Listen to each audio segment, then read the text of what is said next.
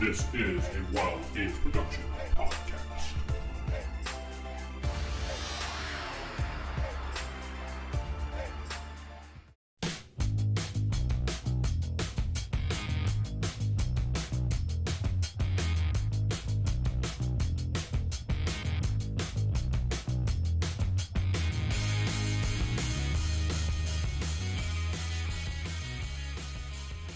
Classic FASERIP Podcast. I am one of your hosts, Vince, sitting alongside Keith. Keith, how are you doing this week? I am doing well, Vincent. Thank you for asking. Awesome. We're back. This is episode number 18, I believe. 18, yes, 18. Magic After- 18. Yes, we're actually on a regular schedule now, so people can actually look forward to our podcast on a bi-weekly basis yet again. And we will be continue to yeah, we will continue to do this going forward. Coming here from YouTube, uh, the Evil DM, just search for me, and you can watch all the live shows starting with episode six. No, actually, it's episode four, three, yeah, three, because one and two got nailed for copyright because of the music we used, and I've been having a problem getting it up. So on the YouTube. Uh, every time I try to put it up, they're like, nope, copyright, and they pull it down. So I'm like, oh. So I got to try to find the original uh, files and get those back up. Because a lot of people were asking, what happened to episodes one and two? Well, that's the reason one and two are not up. But the rest of them are there, including the ones we started live streaming, which was episode six. And then Keith came along, I think, right after that, I believe, or maybe later on. I know you're season two, or volume two, I should say, because we're in volume two right now. I never knew how do the volumes work in comics. Do you know how those work, or they just kind of randomly change them whenever they want? New writer, well, new you volume. know, originally, I think they changed them over time. Nowadays, I think they wait until they cancel an issue and then bring up another one. Yeah. You know, uh, you would have so many, you know, after so many restarts of various comics uh, throughout the last 20 years, it's a wonder they're on, a, they're not on like, you know, volume 19 or volume 20. You would think they would be at this point. Oh yeah. Oh yeah. Some of that stuff is just some of it gets really out of hand. Well, yeah, especially with a lot of those uh, Superman and probably Superman would probably be up to volume what two thousand at this point. But anyway, Action Comics because he was originally there, so I guess it doesn't really count. Anyway, so uh, let's do things first, news and stuff like that. We don't have any email, but if you want to ask us a question, go ahead and email ask the DM at theevildm.com. That'll come directly to me, and I can save it for the podcast if you have a question. Uh, we do not have any comments. If you have iTunes, please head over to iTunes, give us a rating. I checked, we did not have anything new. So, unfortunately, uh, well, no, actually, I should say, fortunately, Apple is getting rid of iTunes, which means they're just going straight to an app that people can have on their phone now to download the podcast, which will make it a lot easier for those out there that can't stand iTunes, which is like 90% of the world at this point, I think because it's so clunky and takes up so much uh, resources on your uh, your phone and or laptop at this point. So yeah, uh, community news. You had some projects you want to uh, shout out about? Oh yeah. Um. Well, the creative, uh, unofficial creative canon group has got a couple things in the works. One of which is going to be out in the next, I think, week or two. Oh yeah, Uh, they're slapping a uh, number designation on it, and I think it will be out if not next weekend, um, probably the following. Um, and that's the one-shot adventure series, and it's actually a series of one-shot adventures over different time periods by Chris Tyner, and it is pretty spectacular. You have a 1970s retro. Uh, Larry, uh, Larry, Mary, Dirty Harry sort of adventure with a bunch of the '70s adventure characters, uh, whether it be Luke Cage and Daredevil and that bunch, or the 1940s characters uh, versus. Well, I, I don't want to ruin the surprise, but there's some there's some let's just call it surprise cameos in the various adventures that uh, people who were from series that were done at Marvel, but not necessarily Marvel canon. So uh, Chris took a couple liberties with that sort of stuff, and probably got that lesson from me if he got it from anybody else because I did that sort of thing with the Golden Age source book and revealing secrets. Yeah, you know, so it's it's nice. Uh, Andrew Goldstein is w- hard at work at the marvelous Marvel. Uh, can't remember what the last part is. Uh, well, in this case, it's the the deities of the Marvel universe. In this one, deals with, amongst others, the uh, the Egyptian gods. I think it's Africa is this one, if memory serves. Uh, I helped write the Egyptian gods. well, back when I was doing uh, Hercules and the Olympian uh, the Olympian gods and Thor and gods of Asgard. And the intention was because Marvel had only really ever focused on those three pantheons, I was going to stick them all in the same book. And then somebody said, well, hey, you know, you should really separate Asgard and the Olympians. And then we just took the Egyptians out of there because Andrew wanted to do a whole series of books about the different pantheons. So he did book three, and uh, book four is quickly coming to a close, I think. And that'll be out within probably the next month, month and a half. Probably, if not sooner. Okay. I did see in the creative team when I was looking perusing through um, the creative project team when I was perusing through there, which by the way, whoever changed the graphic on that group, thank you very much because now it's easy to determine the two of them apart because Facebook always cuts the names off when you're looking for them, and I'm always like, oh yeah, which one is which because they have the same logo, and thank you for changing that logo. Now I can actually look at them and go, aha. But yeah, in that group, I saw that was it Steve Jolly, our guest the last time, was working on the Supernatural book, I believe. There is that has been in the works for a while. Um, I think a couple different people have worked on it. It started off as something else, and I think there was a second book or a second series that was going to be very similar, and they ended up merging the two. And I'm not sure exactly where it is now. That's outside of my wheelhouse. I was I liked Doctor Strange from a distance, so that was about it, between that and uh, Werewolf by Night. You know, that's about it, the extent of my Marvel occult characters. Yeah, so I, that was. Yeah, I was gonna say yeah. I, I, probably as far as like you said, you know, Doctor Strange did Ghost Rider maybe it'd be yeah. Ghost Rider yeah. be the furthest thing I've got to Supernatural for Marvel. Oh yeah, and I mean Ghost Rider for me, the '90s version, Dan Ketch, uh, I liked that uh, only because I was a little too young to be reading um, the Johnny Blaze stuff as a kid. Uh, I read more Spider-Man, Fantastic Four, Avengers, that sort of more mainstream stuff. Uh, I was never a big horror comic guy, and there are some people who eat that stuff up like it's a breakfast cereal, and that's just not my thing.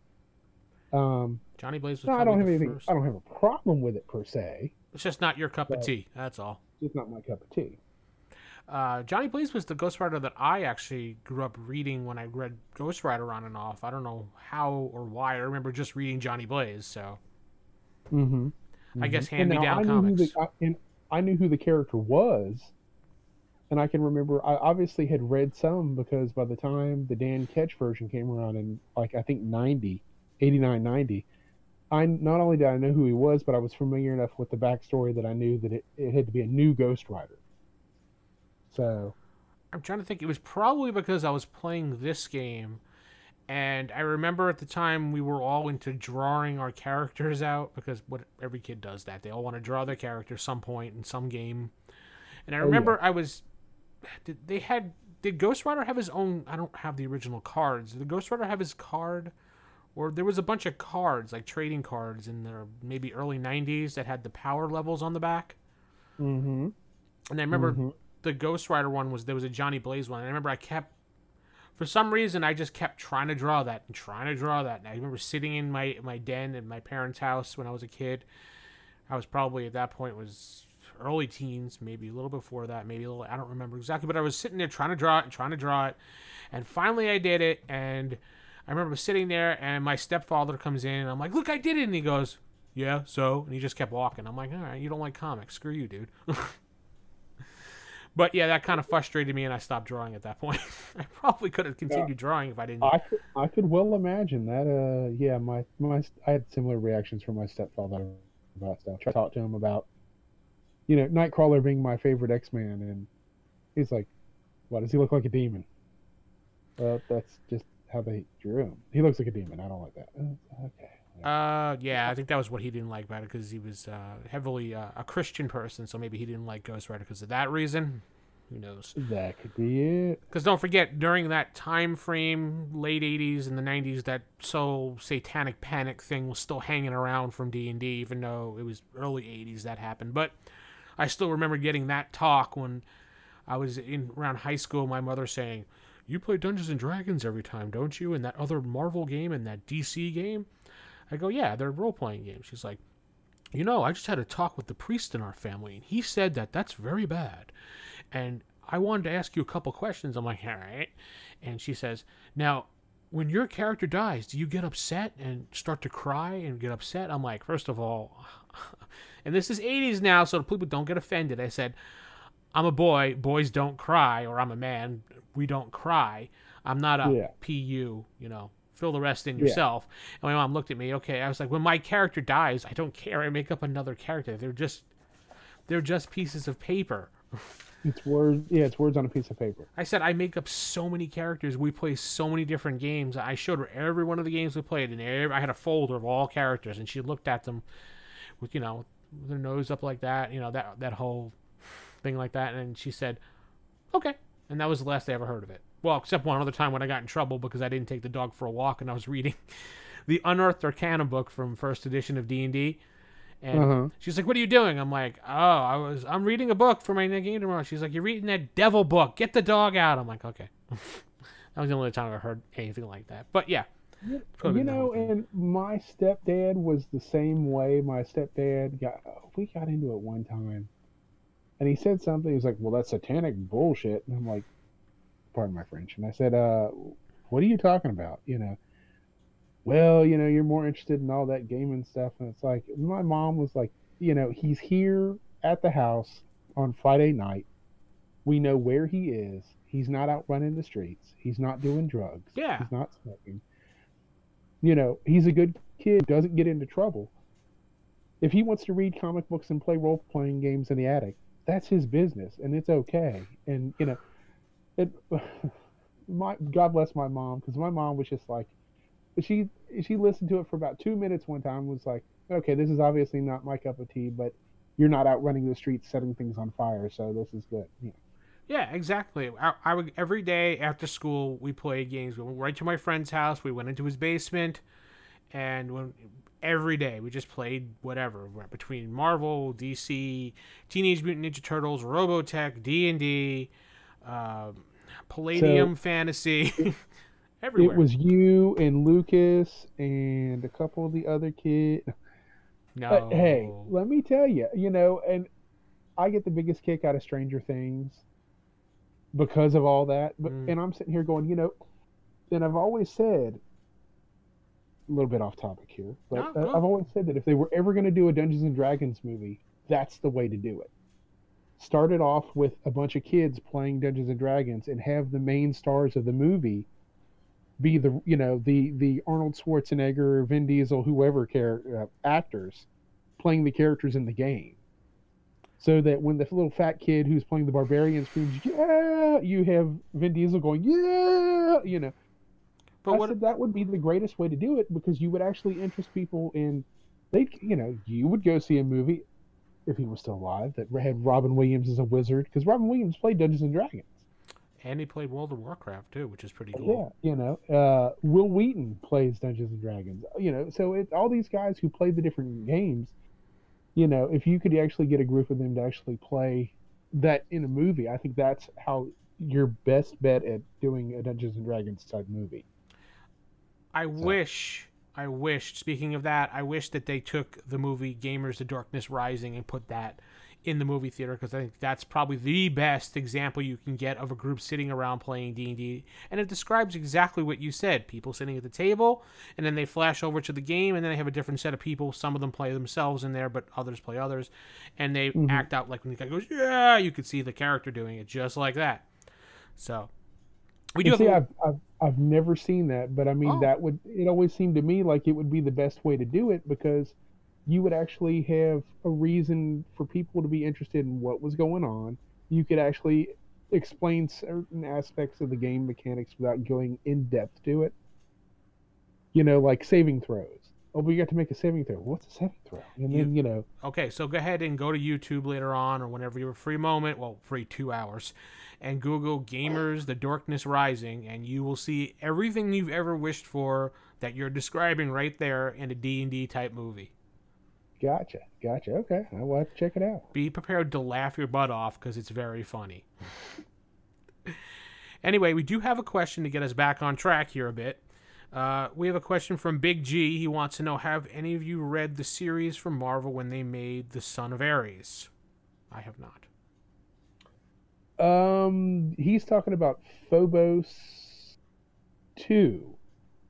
Uh, they had done previous. They previously done a son for Ares, and then killed that character off. And then they, he was basically a little kid who, um, I've read it, and I can't remember who the villain was that basically turns him on Ares, and it was a heck of a series because it sort of redeems Zeus and it redeems Ares and it, uh, that character, and uh, it was one of the Japanese gods was the bad guy Right. because Phobos ends up using um, grass cutter, the, the katana, that like, you know, the the Sonny Chiba sword. You know, if you if you should meet God on your way and were to attack him, that sword, and uh, it is absolutely it's a great series. It's a great series. As a matter of fact, I adapted that character when I did um, the Olympian gods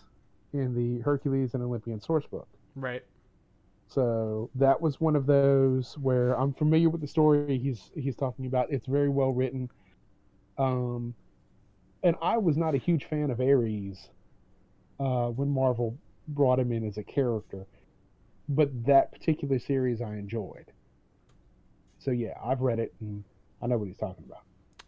Never have read it, but there's a couple things I have not read. But you will be happy to know that I did get my, my grubby little paws on uh, Secret Wars and Secret Wars 2 to, to peruse through so I can be more prepared the next time when we go over Secret Wars 2.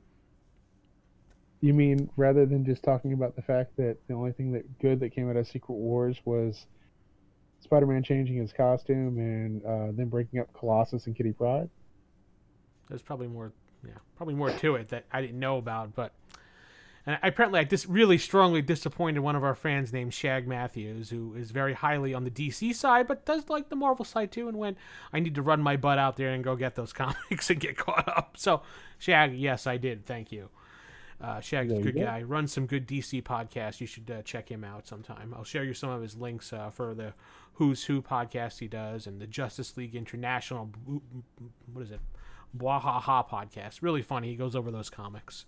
Good job in those. Uh, uh, that was my Justice League in the '80s. yeah, Uh, it was me, all of us. Me and a buddy wanted to do the Justice League Australia, and our idea was uh, we were going to put Amazing Man in it oh my god. from the from the Amazing Man comics, and it, it was we had a great idea, but it, it just didn't pan out. So Aw.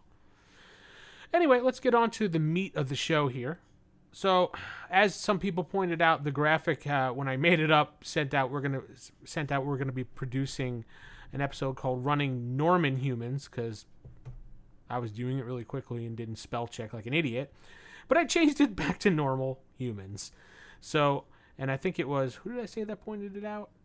Oh, I forgot his name. I apologize. Killian Gray, Killian Gray, who said it was Tidial Norman yeah, humans. So, but anyway, we joke. Anyway, we're gonna uh, go ahead. We're gonna flip over to. Let me change the scene here for those folks looking at home.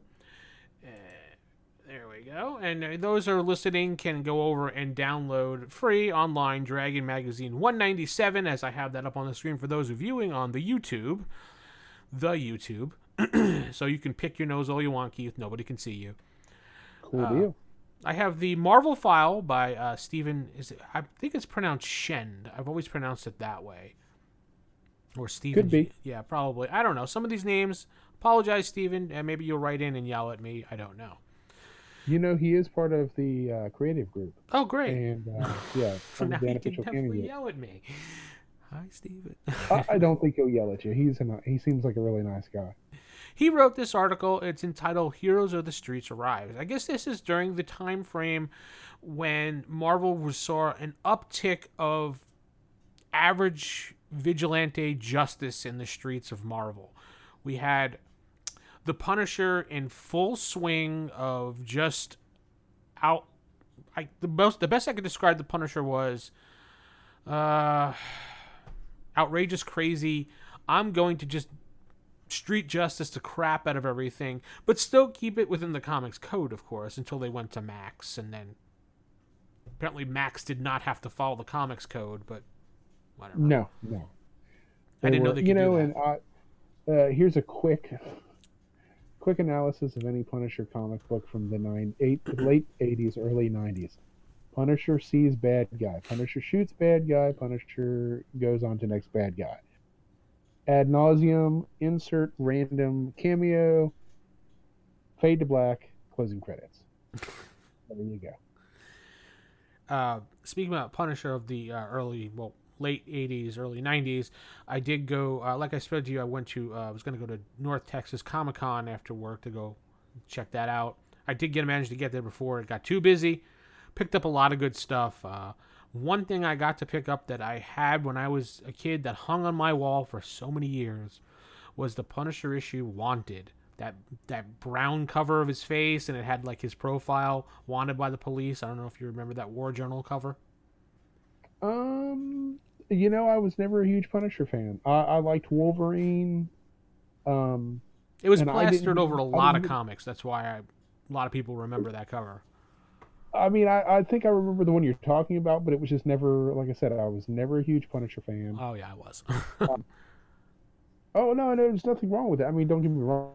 Uh, you know, I, I have friends who to this day are still huge Punisher, and Mhm. you know, it was just one of those things where it just wasn't, just wasn't my cup of tea. Now, Daredevil, Yeah. I liked Daredevil, but I just didn't like, you know, and I don't know why I didn't like the Punisher. I think probably because in my mind he was a Mack Bolan ripoff. He had the Mack Bolan, you know, Mack Bolan had the special van. Punisher got a special van, you know. Uh, it just seemed like they were But he had a microchip. played by played by Wayne Knight in the movie. So you know, hey, he was a good pick. He actually fit that role. yes, he did. But yeah, I was a huge Punisher fan. I cannot read Punisher now. The guy writing it, Rosenberg, I believe his name is. I may be getting that wrong, but I think he was the one recently writing the arc for Punisher that just came back after the whole Punisher was working for Hydra with Baron Zemo type thing going on. I don't know if how caught up you are with comics right now for Marvel. Yeah. Anyway, I, I tried to read that and I was just like, nope, I can't read this. This is too too Well, too wordy for me. here's uh, here's my problem with that. Explain. I want someone to explain to me whether they they they post it in the notes, they send us an email, whatever. How that makes any damn sense? Because I can't think of a way that would make sense that the Punisher would, you know, the way he's been written for the last thirty years, that it would make sense that he would go. I'm gonna team up with Baron Zemo. Yeah, I, I don't I like a really cool. I missed that whole story arc, so I don't know. I just saw recently, uh, maybe it was like a year ago, Punisher number one. I was like, okay, perfect jumping on point, and apparently it was not because it was a continuation off a major story arc, and I was just like, ten issues, and I'm just like, yeah, this is not my Punisher. No offense to those out there that really like it, but it just wasn't for me. But yeah, Yeah. back to the Marvel Phile. Yeah, but the Marvel had an uptick in vigilante justice, and they had Um, things like the Punisher going on. They had uh, Hawkeye. They had Black Widow. They had Code Blue, which was a big series. Uh, they had Agents of Shield kind of in and out of comics. I don't know if Agents of Shield had its own comic in the '90s that I remember. Night Thrasher from New Warriors. Yep. Um, Daredevil.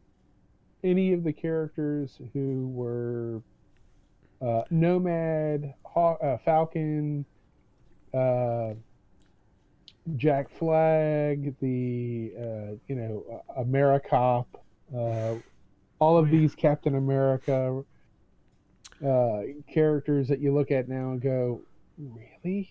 They did that? Americop, huh?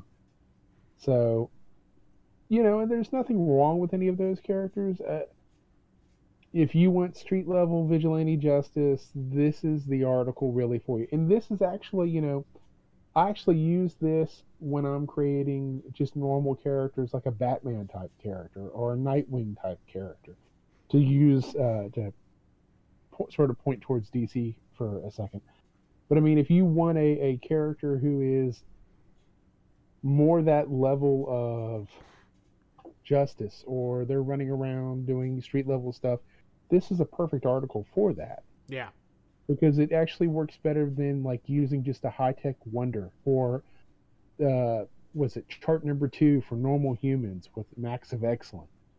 I mean, if you you know if you want more of a well Moon Knight, I guess Moon Knight would be a good example of this. If you want a Moon Knight type character who has some gadgets and doesn't really have too much in the way of powers, or maybe he has some couple minor powers, you know, this would work perfect for that it's all just more of a technologically based character, more of a a Batman or a Night Thrasher or a Hawkeye type character than say an Iron Man type character or War Machine.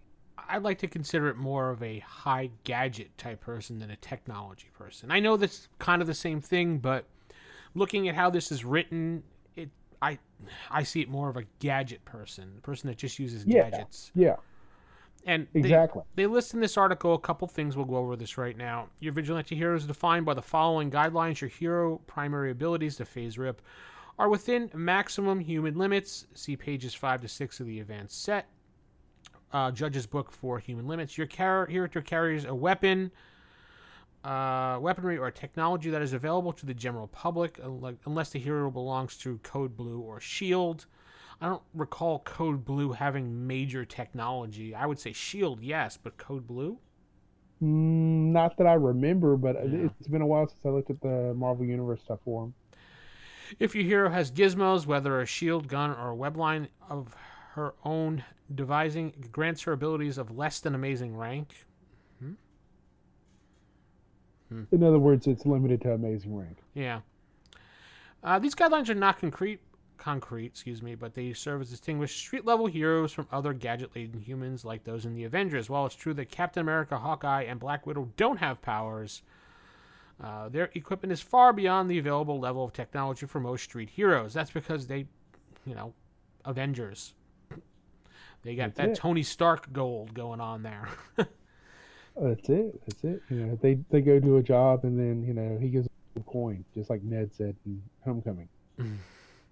Uh, they add a new origin called Normal Human to the list of origins table that you can roll on. So now we have Altered Human, Mutant, High Technology, Normal Human, Robot, and Alien. Now I believe Normal Human was added into the Ultimate Powers book, right? Um, I think so. Yeah. I may be wrong, in that this actually came out uh, well after the Ultimate Powers book. So Oh, that's right. This is '93, correct? Yeah. If it if it's been added, I'll tell you where you could find it. Uh, most likely, and that's assuming that he knew about it. Steve Minix did um, the character creation book. Uh, I think it's Oh yeah. one MAC five. Yeah. I'm probably getting the numbering wrong. Um, but it was a basically a a condensed version of the Ultimate Powers and some of Realms of Magic, and took all of the new uh, stuff from the Ultimate addendums. uh, But I don't know if it actually did this one as well. I can't right off the top of my head remember. So it's just one of those things where if this doesn't pop up in there, definitely check out um, Dragon Magazine. Was it 197? 197, yeah. Yeah, because it, it is an absolutely fantastic article, and it, it works wonders for that particular subset of characters. Yeah. You know, if you want a a Night Thrasher or uh, a Nighthawk character or Daredevil or whoever, you have it.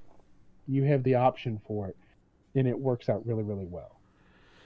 All right, so continuing along, this is mostly used for the type of, like you said, fighting heroes devoted to fighting crime and injustice, though this type of hero was mostly prevalent during the comics of the Golden Age, there has been a resurgence of non powered costume heroes in the 90s. And it goes on to say any powers they might have gained through are through equipment only. So, mm-hmm. So then they list some examples like Punisher, uh, Silver Sable, Union Jack, blah blah blah blah. Normal humans. So the things that normal humans get. Normal humans add one rank to any of the three primary abilities or three ranks to any one ability, or two ranks to one and one rank to basically any combination thereof of those, provided their abilities do not exceed the maximum human levels or limits, excuse me. And then we mm-hmm. have a mm-hmm. column on the right here. Let me just scroll up a bit. There we go. It's on screen. Column number six, which is the normal human ranks table that you now roll under for your abilities. That's it and it actually lists on the right hand side the maximum strength level, the maximum levels for certain things such as strength, endurance, ability, fighting, reason, and intuition. Notice it's missing anything else. Well, that's because normal humans technically could have higher than amazing. And you know that that's one of those things where they they have statted out certain characters. Like for instance, if you go and look at um, weird, uh, what's it? Uh, all this in World War II, the module, the Kang module. Yep. Hitler's in it. Hitler has a psyche of like monstrous. Wow. Okay. That fits. Uh, I think well. Einstein is in either that one or one of the later books with an amazing uh, reason. So I mean, you could conceivably a normal person could be that smart or that willful um, I think is what they were trying to get at. So that's why they didn't put a limit on reason and psyche. But as to intuition and endurance, uh, agility, fighting, strength, all of that has been clearly defined as basically Captain America level. Yeah. You know, because Captain America falls right at that. He's superhuman for a human, but not superhuman for, like, you know, Spider Man. So rolling on the chart, you can only get incredible as your highest rank just rolling. So that's where they give the ability to add two to three ranks on various abilities. And obviously, you have to look at the maximum human level so you don't go over it. So, like you said, they list monstrous and amazing on here, which you can't roll, but you can obviously get to those levels if you had gotten, say, remarkable for your psyche and added all three levels to get monstrous. Get that 63 mm-hmm. in monstrous. So we have that. Okay, also, which another thing that these things kind of really at first threw me off and annoyed me about it, but then just common sense takes into play here. Normal humans gain three additional talents. These do not count towards the maximum rolled on the secondary tables below. So now we have a secondaries yep. table that you roll once for the powers, which actually aren't powers, once for the talents, which are normally done as talents, and then once for the contacts. But the thing that annoyed me about this was okay, so you get uh, where did I say uh, three additional talents. Now mm-hmm. these are free, not counting against the maximum. So say I roll a ten, okay. According mm-hmm. to this mm-hmm. chart under talents, three slash six. So I start with three, but I already have three, so I have six. So technically, my maximum would be nine in this mm-hmm. case which I don't know why they wrote it this way. It's just so dumb the way you they know, wrote it. It probably would have been better phrased. Uh, maximum. There, these don't go towards your maximum, but rather are bonus talents. And I see what you, I see exactly what you're saying. Um, you know, and that's one of those things where I've always had a problem with the the talents for the game um, because the talents try to limit you. You know, obviously you don't want someone overpowered. You you know you don't want a character coming in. He's got 15 talents. He can do everything. Okay, that that's difficult to deal with in any game when you have someone playing that sort of character, Yeah. or even have that sort of character in a game. So, you know, the idea of somebody having a lot of talents to begin with is something you got to sort of be careful of. But my thing, my issue was always, you know, five talents, six talents. Okay, Captain America probably has more than that. Do the martial art talents all count as one talent each, or do they all count as one talent under martial arts? You know, the game also says that marksman doesn't add to weapon specialist, but Hawkeye gets that bonus. Now I understand it's Hawkeye, but if it's if it doesn't apply to regular PCs, why should it apply to the characters from the book? You see what I'm saying? I mean, you know, mm-hmm. so I always try to treat the characters in my game, and I'm sure you do the same, as the hero. They're they're your heroes. They are. Now, even if they talk about Captain America, Captain America's somewhere over there. You know, he's far off screen. He's not. They're not dealing with him. So let them be the heroes of your of your group. If you want to handle it so that they can start off with twelve talents, do it. If you can handle that, more power to you. If you can't, stay clearly defined within those rules, and you'll be okay. But I see, like I said, I see exactly what you're talking about. And I can remember reading that at first and thinking, well, how does that apply to this? Because, you know, that came out, I was probably 21, and I thought it was the greatest article ever. And I, I remember cutting it out of my Dragon magazine. The Dragon magazine's long gone. I have it somewhere in a, like a perforated sleeve folder in a, you know, tucked into the back of a, of a uh, Ultimate Powers book that long since fell apart. nice. I also noticed that the talent chart seems to kind of go backwards. Because if you normally when you roll on these things, when the higher number you get, the more you get. But this one's kind of randomly placed. Like one to ten, you get three slash six. 11 to 35 you get 4 slash 6 and then 36 to 65 you get 3 slash 5 Yeah. and then it goes the next one 4 slash 5 and then it goes down to 2 slash 4 and then 3 slash 4 i'm like wait shouldn't we be getting more as we get higher i mean i, I didn't quite get that too and i was just like it, i couldn't it took me a while to wrap my head around it and just be like all right so we get three bonus ones i just put three little dots and then i went roll okay now i get three more of six, but I'll actually have six right now, but I still have three more slots. And I wanted to bang my head against the wall because I didn't like the way it was written. I'm sorry, Steven, but I did not like the way it was written. and it's like I said, I can remember reading it and thinking that's a little weird, but uh, you know, I just adapted it to my own needs and went from there. I also like to give talents on based on if a character comes up with a character, they can't do that. A player comes up with a good character background. I like to give talents based upon that. Like for example, I have a, a player in my group uh, when we play that likes to play you know, cops or or military people, and he will pick a background based on that and describe his character. And a lot of times, I will give him certain things for free, like guns. He would definitely know how to do that. He shouldn't have to waste a slot on that because that's something he's probably been doing all of his life if he wanted to go into the military. I'm sure he probably grew up around guns, fighting, things like that. So I will try to do things to give him those things. Yeah, Anyway, you can go And I- listen to those things at I- realhigher.com. go on. I was just gonna say I, I do similar. Uh, the other thing that you know, there was one one of the things that they adapt they did, and I really sort of liked in um, not the advanced set, but the the expanded basic set that they did, which Yeah. came after the advanced set. Revised, you mean? was that they did a mul- they did a multilingual skill that actually made sense. Mm-hmm. You know, you had like uh, I don't know, like D six languages that you knew and were fluent in, or you would have like you could roll a D six and that's how many additional languages you knew. And I I, I thought, man, that's genius. Uh, you know, because they never get into like the level of whether you have fluency in it or whatnot. I just write it as you know, if your character is from uh, Latveria, you you know you could speak Latvian. Uh, if you want to be multilingual and be able to speak English, okay, he's multilingual and can speak English as well.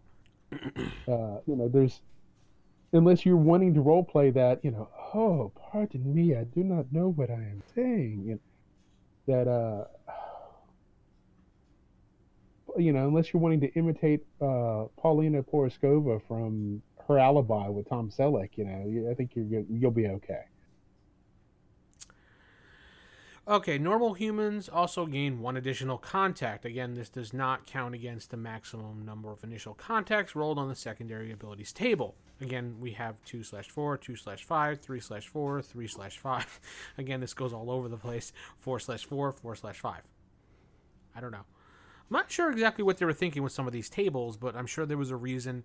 I'm sure it has to do with the rolling curve of the of the D100 percentile dice, and maybe they wanted it a certain way. I don't know. It'd be great. Yeah, maybe Steven will chime in and yell at me and you know tell me what's up. But yeah, uh, normal humans also have no innate powers. Any power rolled must be incorporated into their equipment and have a maximum rank of incredible for whatever power effect they have. So you do have a power rolling chart, and you can get anywhere between um, no powers to start for the first 1 to 35, or you can have 1 power to 3 powers to start with a maximum of 3 powers only. So this is mm-hmm. where you and the GM have to sit down and figure things out. If you get three slash three and be like, heck yeah, I got three powers, and then you got to sit there and go, crap. Now what are these three powers?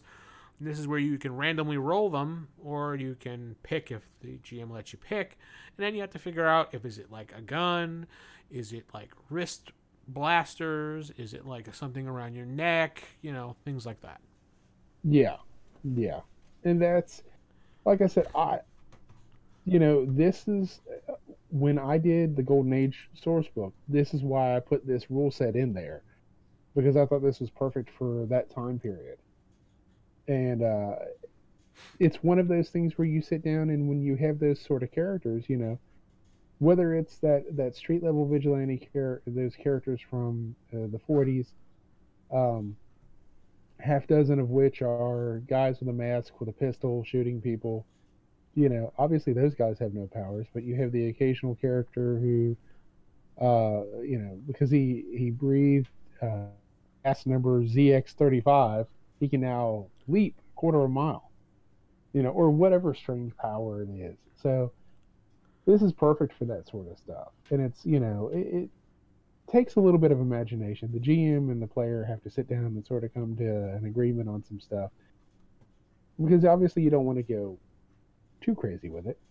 But I mean, you know, it could be as simple as body armor or some sort of defensive mechanism. Maybe he's got a rocket pack that allows him to fly in a strange helmet that makes him look like a hood ornament. You know, you know, uh, whatever you want to do, however you want to do it, because it, it's you know, at the end of the day, it's all about fun.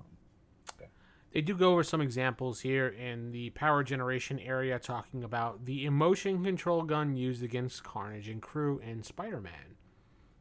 Hmm. Interesting. I don't remember that. And the Black Knight uh, side screen armor that protected versus mental and psionic attacks. Ooh. I know one of my players in my group that probably wanted getting his little paws on that to protect against the psionic attacks and mental attacks of other players in our group at in Marvel's X universe. And if he's listening, which he may or may not, but I know one of the other players is because he's in the chat listening, and uh, he probably will mention it, may not mention it, but might be something for him to look into when we get back to playing those villains yet again. So there you go. Power ranks are rolled on the random ranks table above, so you're using the same rank table as if when you used your you did your FASERIP.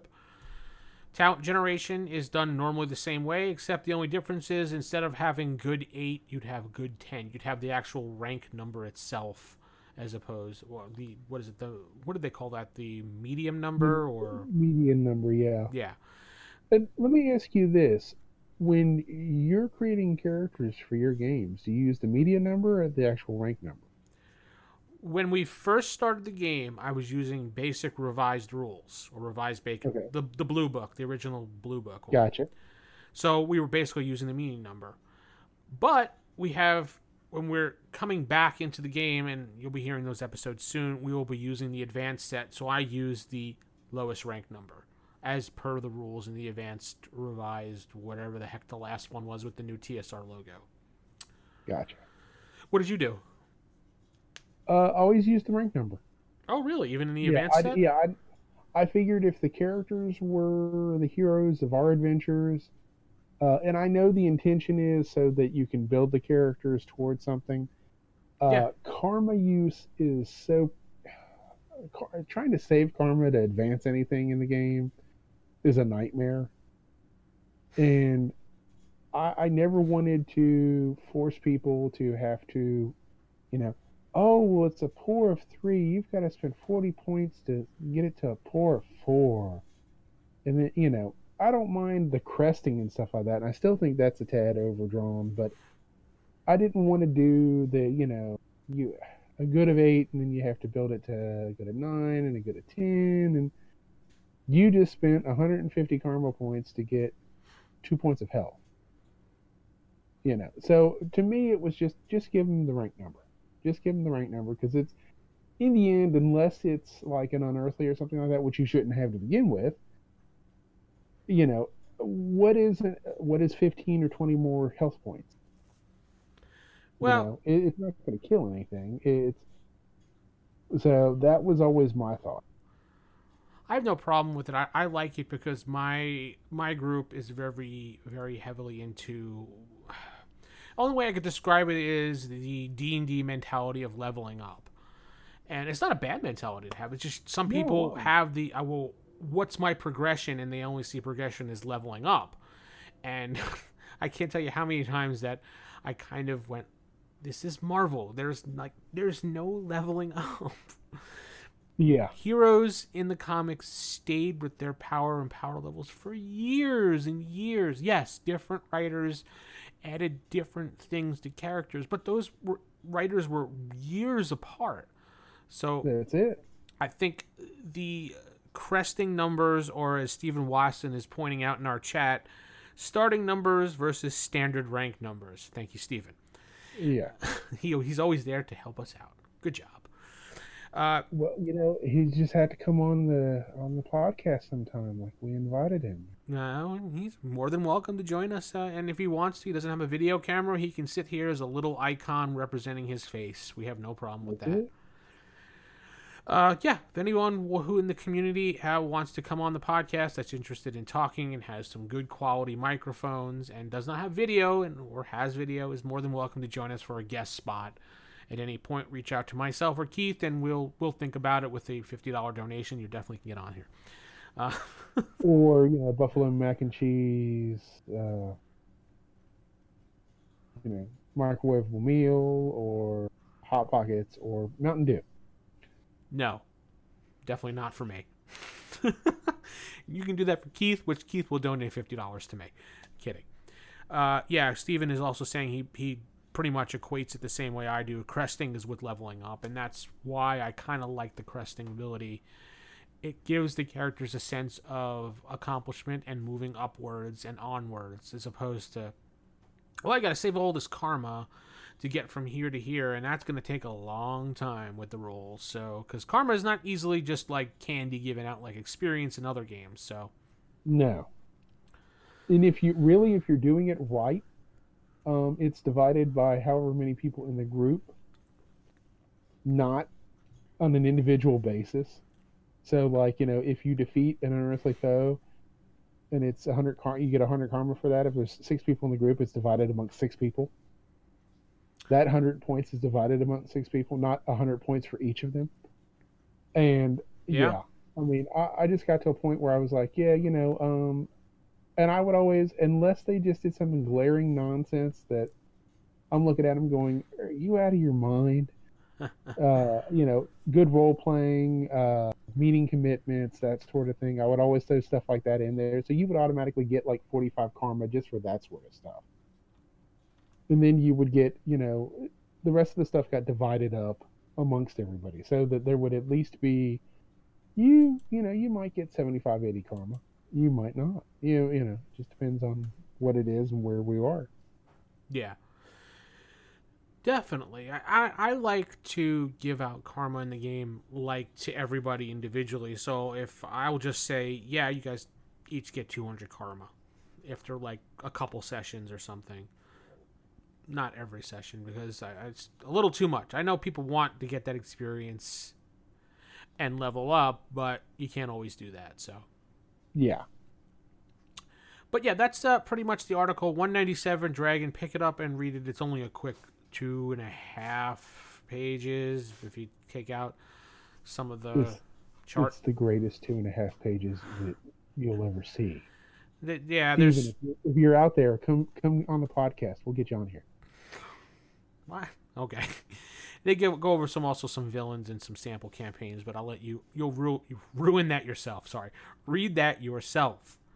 Then we get some role playing reviews and and uh, uh, we get some uh, actually a game that I had found most recently, uh, CORPS, the World Book 1992 by Greg Porter. I don't know if you've ever seen that. It's like a it was the black book, kind of like the Traveller books, and it said CORPS on it. It was a military type conspiracy type game from the early uh, No, late 90s. No, early 90s. No, you never seen that? Okay, look that up sometime. It's fun. Anyway, so that's that article. Go ahead and download that, and hopefully you will get some use out of that for your campaign if you ever want to do street level games or things like that. And uh, though I would say this is probably now, say you want to play like a Batman, just like you were talking about Batman before, or Green Arrow or something. Eh, I want to say that Batman Green Arrow would be a lot higher than a lot of these things here for maximum rank, especially if you look at the DC universe game itself and compare it, which some people have and I have, and they have a chart that goes back and forth between the two, and people like Batman do not add up to just human level. They're like well beyond because of Oh yeah, reasons. I mean, you know, I, I did a version of Batman in the Golden Age book that was based on Batman, Captain America, John Byrne one shot, and I had people who took me to task for that, uh, amongst other stats that I've done for the character, and I said, you know, pre- how it's presented in the book, this matches up because they they immediately realize that they're e- they're on equal footing that they could continue the fight, but there's no point in fighting. They're smart enough to figure out, well, you're obviously not a threat. You're Batman. I'm Captain America. Vice versa. Uh, we should be working together against the Red Skull and the Joker. You know, and it's so it, it it's all in how you want to present it. I mean, if you want uh, the Grant to use a an example here, if you want the Grant Morrison Batman, obviously your Batman has higher than Amazing yeah, or amazing type reason. Uh, if you're doing more the uh, Marshall Rogers, Denny O'Neill Batman, uh, he might have ultimate skill detective, uh, you know, with an, un- an unearthly rank slapped on it. Uh, it just depends on what you want to do and how you present it. If you want him to be gadget laden from the 1960s TV show, there's a version for that too. You could do a version of that. So it just depends on what you want to do and how you want to do it. But Batman definitely probably is, I would say, uh, he, he's like Captain America, borders on the superhuman for a human. yeah. He's been, been enhanced by the writers. We'll call it that Yeah. pretty much. Exactly. And I mean, just in the same way that Green Arrow and Hawkeye are, I mean, Hawkeye in the in the movies and the comic books, I love the character. Don't get me wrong. Uh, I've been a fan of Hawkeye probably since the miniseries. I've always liked archery characters, so I've been a fan of Green Arrow and Hawkeye for quite some time. Uh, but the idea of being able to fight crime with just a bow uh, is, you know, it, uh, you know, there. Why don't you just shoot them? Why don't you just get a pistol and shoot them? There's more ammo, and you can throw, you know, there, there's a certain finesse to it, you know, and it, it looks cool. I have a friend who complains about the boxing glove arrow all the time.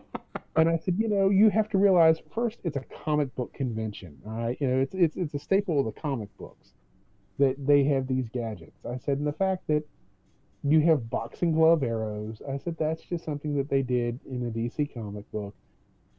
And then they did it on the Arrow show. They actually did an, uh, an episode where he used it, and Yeah. I thought it was hysterical. I mean, I I sent the gift to uh, the same friend. I said, "Look, look what they did. It, it's functional." And he's like, "Shut up! No one's taught you." So it was funny, it, you know. But it's it's all in how you want to present that stuff. You can either make it super realistic, or you can play fast and loose with it. I definitely that trick arrow, yeah. The- All the trick arrows they used in those early, like I think it was late '80s, early '90s, somewhere around there, before they became became all broody and serious. I guess during the Kevin Smith run, which actually really was not bad. Uh, when Kevin Smith wrote that whole arc for Green Arrow for I think two years, I think it was. I don't know. Actually, um, that happened prior to that. It was Longbow by Mike Grell. Oh, was it okay? That's- Yeah. Yeah, that that's where all that started from. That's where he, you know, they didn't want to use Star City, and they they just put him in Seattle. Seattle, yeah, that's right. Yeah, I keep forgetting. you know, and I'm like, really? Come on, you know, he it's. I know you want to, you know, it, it's like when people try to do realistic superheroes. It's like, come on, it, it's a guy in a costume. The first time you get shot and have to go to a hospital, they're taking a mask off. They're not going to let you wear that in a Oh, hospital. they go to back alleyway doctors. They never go to a hospital. That's right. That's right. Get hepatitis from you know unclean tools and all sorts of horrible stuff. The yeah. Uh, that. But anyway, I, I can't. I, I tried to pick up Green Arrow recently when they redid the Rebirth, whatever the heck they're doing now. Went from New Fifty Two to the new New Fifty Two to the Rebirth back to I don't know what they're doing now. The the DC Yeah. universe, I guess it's called. Uh, I tried a couple issues of Green Arrow, and he was too. They they really heavily laid on the whole "I'm a social justice warrior," and it's like, nah, I'll pass on that. Thanks. no, not yeah, me. we saw that before. It was called the '60s. Yeah. Denny O'Neill did it, and you know Denny O'Neill and Neal Adams did it back in Green Arrow and Green uh, Green Lantern. And if you you know, if you got them talking about fighting fat cats and everything else, it's like you know that's that worked in the '60s, but you call somebody a fat cat nowadays, and people are going to look at you and go, "What the hell's that? What's a fat cat?" You know, Wasn't The- quite like the that, but don't. Yeah, just just imagine the what the people call themselves social justice warriors on Twitter and Facebook now. That's basically what he was mimicking. I'm like, I was like, ah, yeah, I get too much of this from real life. Down on the table it Yeah. went. I'll pass on that comic book. Maybe some other people will enjoy it, but not me. Anyway, that's it. I meant to ask you back onto the um, normal humans, talent wise. When you do talents, do you do the standard how it is in the book? And if it says they get a column shift, they get. Otherwise, they get like an ability rank number to it. Because I stick to the column shift. I've taken and adapted. I don't know if you ever heard the game Thirteenth Age at all. I haven't. uh, it was a game that came out during the D20 uh, boom of Wizards of the Coast, uh, third edition D and D, uh, Uh huh. and they have the thing called um, backgrounds, which kind of fit under the same thing as talents. Okay. And what you do is you and the player will sit down, and when you come up with the background, and you can have as many as backgrounds or talents as you and the GM decide, and then you have a certain amount of points that you add to these backgrounds, which in that game you'd add to the dice rolls, but in this it would apply to column shift. So, for example, if the uh, GM's like, okay, so we'll sit down, we make up your character, and you come up with three different talents right off the bat, and I would look them over, and depending on the background of your character and the talents you pick, I would assign a column shift of plus one to three maximum to these talents. And that's Okay. how I would use them in my games. I, I kind of like that that way of doing it. it. It puts more emphasis on those talents, especially if you're using like normal humans. So if yeah. uh, if we have a talent that is for wrestling, for example, and obviously it has its bonuses listed in the book, but there's other situations where it applies too. And maybe if you have a character that let's say you made up a character that was his whole life he was a WWE wrestler. Obviously, he's going to. I know it's not real wrestling. Shut up. But he's going to know. Stop looking at me.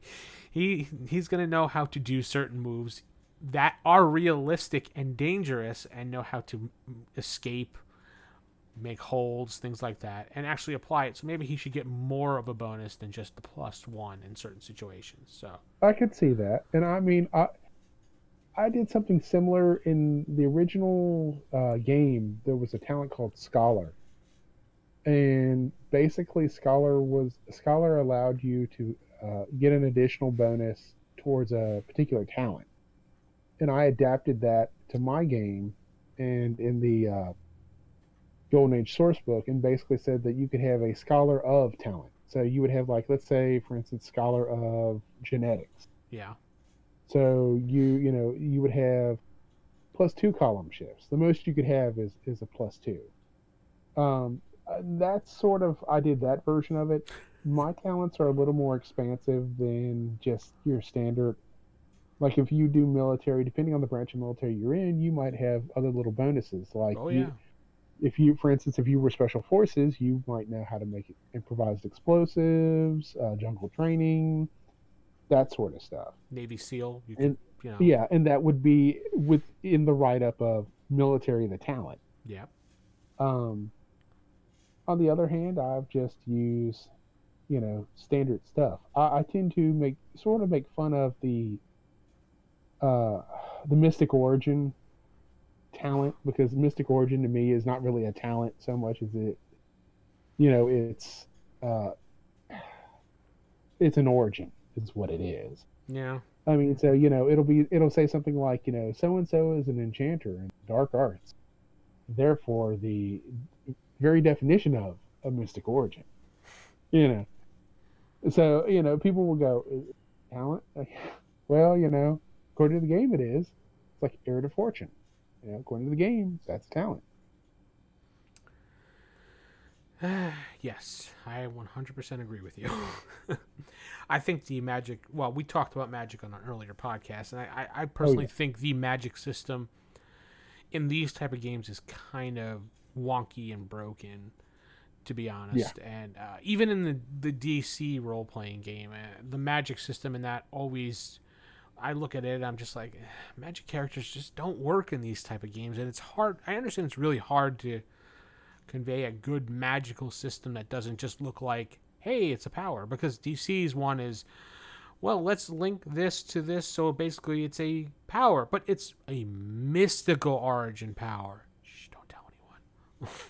so, the I have two characters that I came up with. We talked about this a little bit in the uh, last week in the um, Secret Origin stuff. Um, at some point in the next year or so, I'm going to run a game, and it's going to be take place in the aftermath of the heroes not getting back from Secret Wars. But I have two characters that I basically they're old Marvel characters that I adapted from uh, a couple different sources and basically used spells from Dungeons and Dragons. Oh, that's nice. All of their all of their spells are like you know Eldritch Bolt, Eldritch Bolt or Eldritch Dart, and it's Magic Missile. I actually call it Magic Missile. You have like you know the the first circle of powers, the second circle of powers, you know different levels of spells, like web casting for web, and you know, and I, I went through and did that, and talk about how the characters are you know experts at Dungeons and Dragons and ad- have adapted it their magic system in order to be able to use it. They have to study their spells once a day in order to be able to use them. so they had spell slots, or they would just they have they would have an unlimited list, or based on Oh, I, ranks, you know, I gave them I think probably like some. And none of you got to realize none of the powers are more than like good or excellent. rank. So you're not talking like you know the ability to bend reality to your will. You're talking about you know I can cast a spell. I can cast a web spell that covers a ten foot by ten foot area.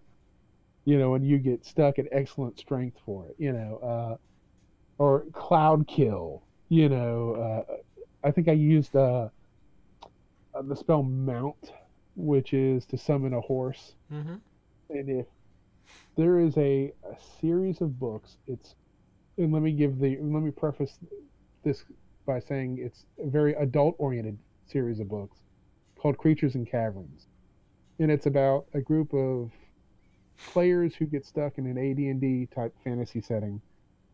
And when I say adult-oriented, it, it deals with adult themes and language and so on and so forth. And it's really sort of it's not everyone's their cup of tea.